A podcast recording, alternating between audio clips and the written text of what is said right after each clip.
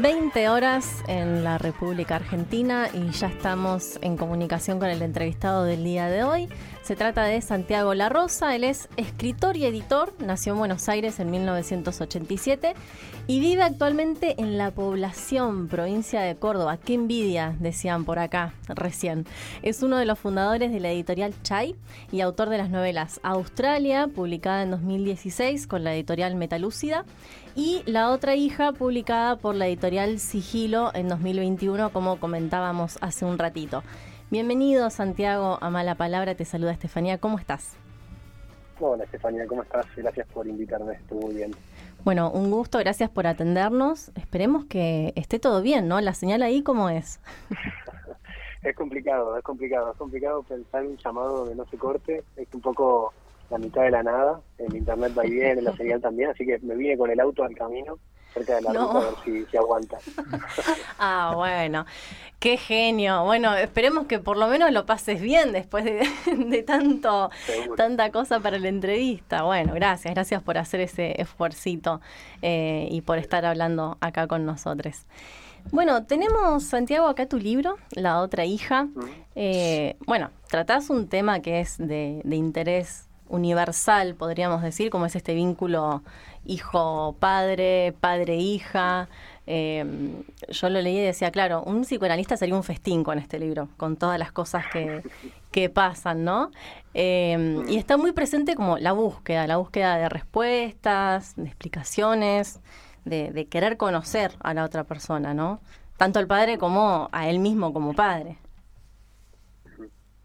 Sí, Sí, eh, me parece que está muy como muy presente durante la escritura toda esta tradición que incluso en algún momento del libro aparece nombrada de, los libros sobre el padre, ¿no? que son que son casi un, género o al menos a mí me lo parece y era que era toda una tradición que a mí me gustaba mucho, que me gusta mucho eh, de hijos que tratan de entender a sus padres y en general son libros sobre la muerte del padre, ¿no? No sé si ustedes leyeron este, a, a, al menos en el primer tomo de su larga de su larga autobiografía, este, o Philip Roth en Patrimonio. me gustaba mucho esa, esa tradición de autores que, que buscan un poco entre los restos del padre entender quién fue ese hombre que, que ya no está. eh, hace menos años creo bueno salió eh, un libro enterrado de Mauro Libertela, que también fue una referencia, o, o, el libro de, de Sivak eh, sobre, sobre su padre banquero. Eh, entonces me parecía que había toda una tradición que me gustaba como, como retomar, con algunas diferencias. El padre, primero es una novela, que eso me parecía que le daba toda otra, otra posibilidad dramática. Eh, sí, y que si bien, eh, perdón, no que te interrumpa, pero leía en algunas notas que si bien hay algunos elementos autobiográficos, no tiene necesariamente que ver con tu, con tu historia de vida. No, no, y además me parecía que, que era interesante porque yo pienso mucho como editor también en, en, el, en, el, lugar del escritor y lo que el escritor cuenta sobre su intimidad ¿no? y cómo eso condiciona de algún modo cómo es leído. Y me interesaba una novela con estas características que no sea eso le pasó al autor, ¿no? Como me parecen posiciones bien distintas eh, y, me gustaba explorarlas. Después en, varias entrevistas lo, lo comento y hay un montón de, de elementos autográficos que son los que los que conozco, el mundo de las sierras, digo, hay, hay como todo ese juego con, con lo que me es más familiar, pero pero me gustaba esta, esta exploración eh, del tema padre e hijos este, y, el mundo del psicoanálisis, como decís vos, pero también del mundo de la medicina alternativa, un montón de discursos que, que me parecen como muy interesantes en esta época. Sí, eh, vos recién hablabas de, de, estos libros que hablan de padres muertos y mm, yo pensaba que, o bueno, o te pregunto a vos cómo lo ves, si, si el personaje no hace también como una especie de, de, en esta búsqueda, de, es como un recorrido o un modo de prepararse para un duelo, pero que tiene que ver con, con la ausencia, un duelo en vida, ¿no? No del el duelo del padre muerto. Sí, sí, muy bueno, muy bueno lo que decís. Me parece que, que, el dato no de la muerte es menos importante que, que, la, que, la, que la desaparición de ese padre en el libro.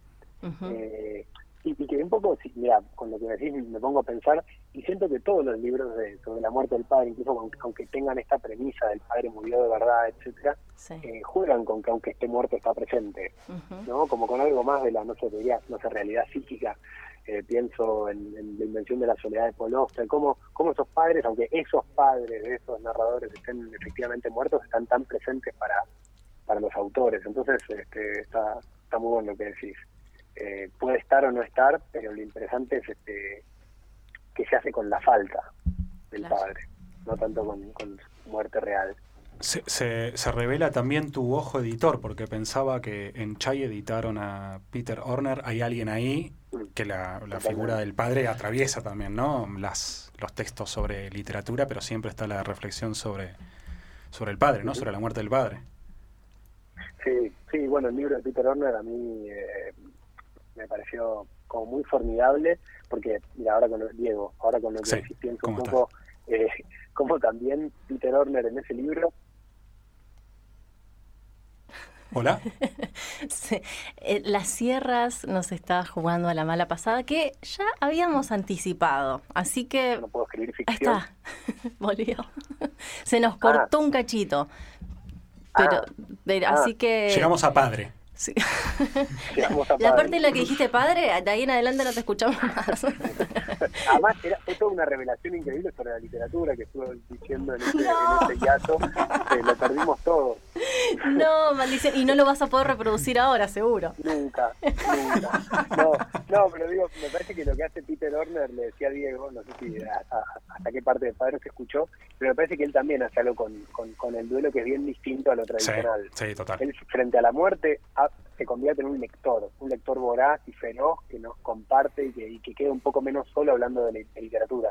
Y me encanta esa operación, porque no es la misma que Philip Roth, no es la misma que Mauro Libertero, digo, es muy distinta y es muy hermosa también. Como me gusta también para Chai, como lector, ahora hablando, eh, la libertad de ciertos autores, ¿no? Que pueden un poco, a veces jugamos en Chai con esta idea de hacer lo que quieren. Mm. Hermoso catálogo, aprovecho y te lo, te lo digo. Soy fanático de, Acá Chai. Eh, en este programa hemos hablado en más de una oportunidad de Chai porque, bueno, Diego se, se leyó todo, se comió todos los libros de la editorial que salieron hasta ahora.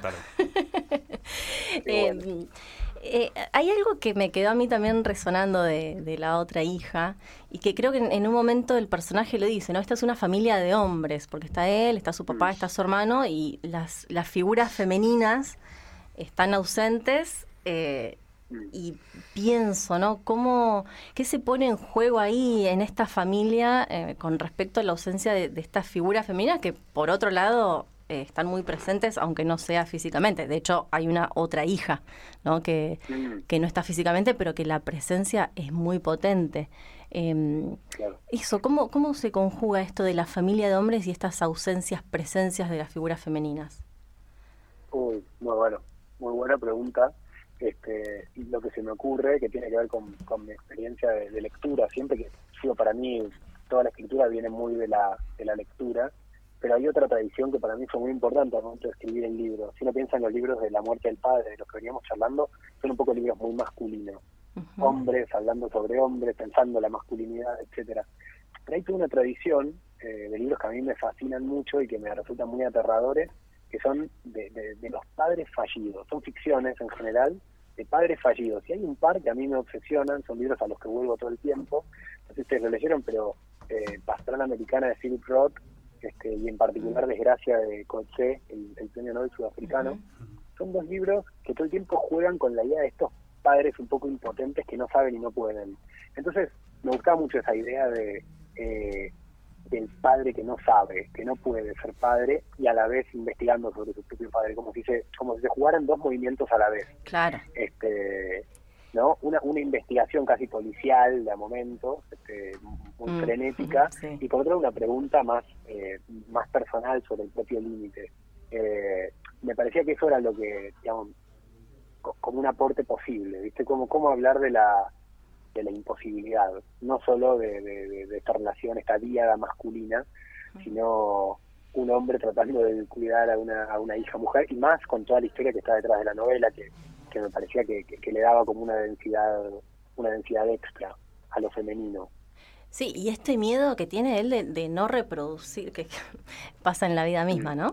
no reproducir eh, lo que ha hecho ese padre, ¿no? Él como padre ahora, como todo el tiempo luchando contra eso también. Eh, sí. Y, decía como en la vida misma, y, también me acordaba que eh, vos recién lo mencionabas, ¿no? Esto de los discursos muy actuales ahora de medicinas alternativas, no bueno, de la macrobiótica en este caso, o, cómo este padre se mete en el, en, en, la, en la, psicología como un, de un modo muy liviano, ¿no? Porque el tipo se mete ahí, eh, como se mete en, todo lo que hace. Em, y algo que a mí me, dejó la novela es que es muy complejo el personaje del padre de esta persona, ¿no? Él intenta todo el tiempo como buscar ahí, desentrañar, a ver qué le pasa a ese padre. Y bueno, yo me cuesta mucho no spoilear, pero la novela te deja más eh, incertidumbres que certezas. Mm. Y digo, claro, es como la vida. La vida muchas veces resolvemos sabiendo la mitad de las mm. cosas, no entendiendo la mitad de las cosas y hay que, bueno, hay que seguir y resolver está buenísimo. Mira, yo pensaba mucho en esto, ¿no? Cuando, incluso cuando hablamos de los libros de la muerte del padre, siempre tienen algo, como, como todos los géneros, como el género policial o como el género que uno quiera, como, como ah, que te alivia al final, ¿no? Como, hmm. bueno, finalmente en todos estos libros que hablo, el, el, escritor hace las paces con su padre. Me gusta mucho esta idea de, de, que es un libro de preguntas, no tanto un libro de cierre. Sí, muy eh, a contramano de lo que podría ser un libro de, autoayuda, ¿no? Como, bueno, voy a leer este libro que habla del vínculo con el padre a ver cómo sano mi relación. Mm, bueno, no. no es un buen plan. No estaría sucediendo. no, no. No, pero me gustaba, mira, fíjate, me, gustaba mucho la idea de, que también me gusta como lector, digo, todo, toda la escritura para mí, de nuevo, es como lo mismo que, que busco como lector. Eh, de, de, la idea más que de descifrar un enigma, de la invención, ¿no? Como, bueno, eh, más que alcanzar una única verdad, es, bueno, ¿qué, qué verdad puede construir este personaje? Sí. Eh, Total. Y, y, me gustaba ese giro. Sí. No alivia quizás, ¿eh? no sé el final si alivia o no alivia. Mm, este, no. pero me parece que deja algo, pero me parece que deja algo resonando, al menos. Eh, resuelve, que a mí eso me pareció interesante. No alivia, es verdad, pero resuelve. Y es lo mm. que muchas veces tenemos que hacer, resolver así. Así que en ese sentido me parece que ese giro está bueno. Em, uno de los elementos que aparece también es la carta astral, que de nuevo aparece como algo, un, elemento significativo, un poco de quiebre pero aparece y, queda ahí, ¿no? ¿no? No se sigue desarrollando esto de, lo astral. No, yo, de hecho, ves la tapa y hay algo de eso. Yo pensé que, se iba a desarrollar mucho más eso. Eh, ¿Por qué elegiste ese elemento como quiere y dejarlo ahí sin seguir desarrollándolo?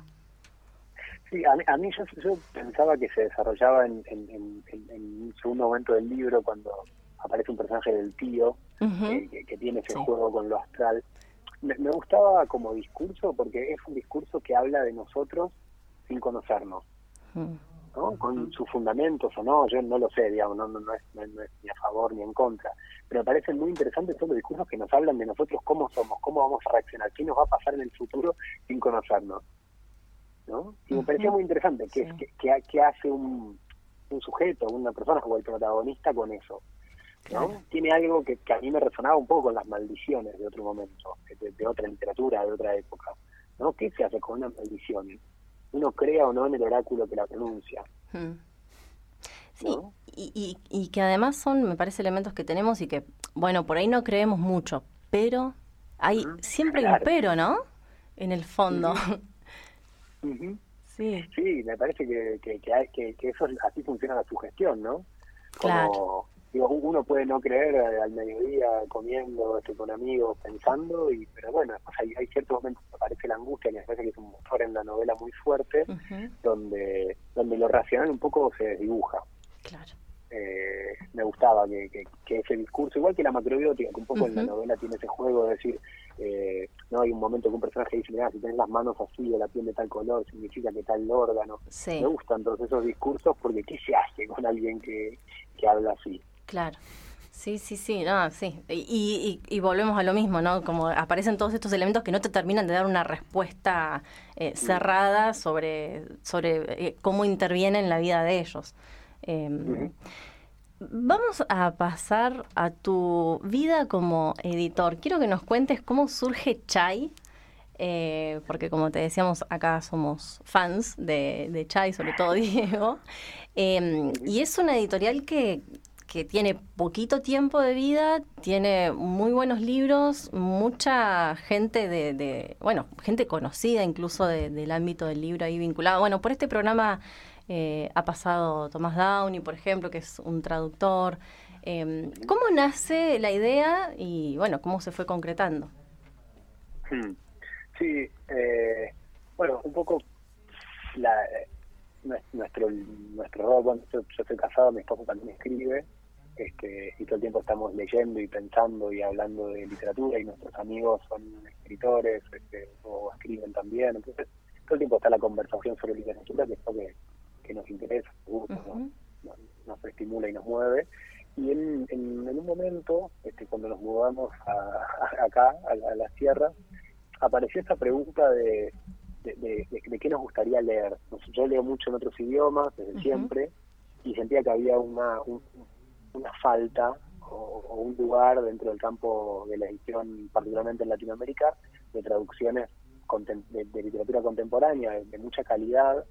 ¿no? Yo también leía mucho estas, estas ediciones españolas, como editoriales como Alfa de Cayo o, como Periférica, que, son muy interesantes, pero que por otro lado traen traducciones que, no son duras, que, no son amigables, que, no, no son placenteras. Y un poco empezó con este juego de qué libros nos gustaría publicar y quién nos gustaría que lo traduzca. Eh, casi como con, con, ese juego de fantasía. Y me parece que muy rápido, desde esa posición como muy sincera, eh, armamos una especie de lista de los autores que nos, que nos gustan o que nos estimulan y empezamos a hablar con amigos escritores y, empezar a plantearle la idea de que les interesaba traducir. de muchos traductores con los que trabajamos fueron sus primeras traducciones entonces fue todo como un, me parece como un, como un contexto de mucho entusiasmo, que, se iba retroalimentando todo el tiempo, Virginia Giga, Thomas Downey, Fede Falco, eh, Damián Tulio, eh, todos eh, amigos, conocidos, que, de algún modo se sumaban al proyecto de algún, de algún modo. Me parece que lo fundamental de Chai, eh, y que me parece que parte de esa respuesta que vos decís que viene teniendo, que a nosotros nos entusiasma mucho, es que, está formada desde un lugar muy sincero de lectores. ¿No? Y el laburo sobre la traducción y el laburo sobre el texto y la, curaduría del catálogo es muy sin, creo yo, es muy sin cálculo. ¿no? ¿no? está esta idea del, libro malo de autor famoso, ni digo, no es especulativo. Nunca. Claro, no es especulativo, sino que tiene que ver con el gusto de ustedes y lo que ustedes quieren que circule. Una especie, sí, me parece que ahí hay como una especie, pienso yo, que igual me puedo estar equivocando, pero es se un pacto bastante interesante con los lectores, eh, donde cada libro de Chai, si bien son muy distintos entre sí, tiene cierta propuesta que me parece que siempre es interesante o siempre es novedosa. Una pregunta para nosotros clave es si un libro vale la pena ser traducido. Bien. ¿no? ¿Qué aportaría? ¿Qué, ¿Qué, daría de nuevo? ¿Qué trae esta voz? ¿Por qué tiene que estar en castellano este libro? Claro. Y Santiago, em, Venís diciendo esto de, la lectura, cómo te formas como lector y todo. ¿Escribiste el libro que te hubiera gustado leer? Uh. Porque sos un lector muy exigente, por lo que vemos. Sí, yo le iba a preguntar cómo se definía, si como lector, autor, o eh, escritor o editor, porque hasta ahora es más lector que todo. no, me, parece, me, parece que todo el tiempo está en juego como, como la propia limitación. Mm. Eh, digo, eh, eh, hay, es famosa, ¿no? Esa línea del poema de Marianne Moore como, eh, y sin embargo, este, lo intento, digo, como lo hago, y sin embargo lo intento como, como la traducción fue horrible, por favor. Pero digo, esa idea de que, de que, de que pese a, las limitaciones que uno tiene como autor, hace lo mejor que puede y escribe y edita, y me parece que, que sí fue el mejor libro que podía escribir. Ahí va. Eh, digamos, me, me, parece que también uno como, ahí sí como, como escritor, es el primer censor, digamos, es el primero que dice esto no te puede publicar hasta tal momento y de hecho esa fue la experiencia con el libro. De demorarme mucho, de laburarlo mucho con el editor, de, hasta estar todo lo satisfecho que sentía que yo podía estar eh, con mis limitaciones, ¿no? Eh, no sé, eso no responde con un sí y un no tan claro, pero, no, está perfecto. pero al menos del, del proceso. Ahí va. Ya nos tenés acostumbrados a ese tipo de respuestas con tus libros. no, mentira. Eh, una duda que me quiero sacar, tu, tu compañero es Soledad Urquía, que, Sí. que escribe y también tiene publicados libros en Tenemos las Máquinas. Sí, sus dos libros salieron en, en Tenemos las máquinas. Perfecto. Bueno, no, la Bueno. quería mencionar porque es otra de las editoras también y, y siempre está bueno mencionarlo. Bueno, Santiago, te queremos agradecer muchísimo este tiempo. Gracias por tomarte todas estas molestias de agarrar el auto, salir y esperarnos ahí. Eh, nosotros la pasamos muy bien, esperemos que vos también.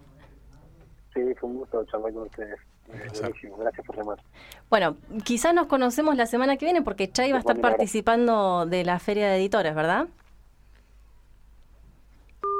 Se no- uy, se nos fu- yo justo que le iba, justo que le iba a invitar a conocernos, me cortó. se la vio venir. Dijo, Mejor me voy. Está densos.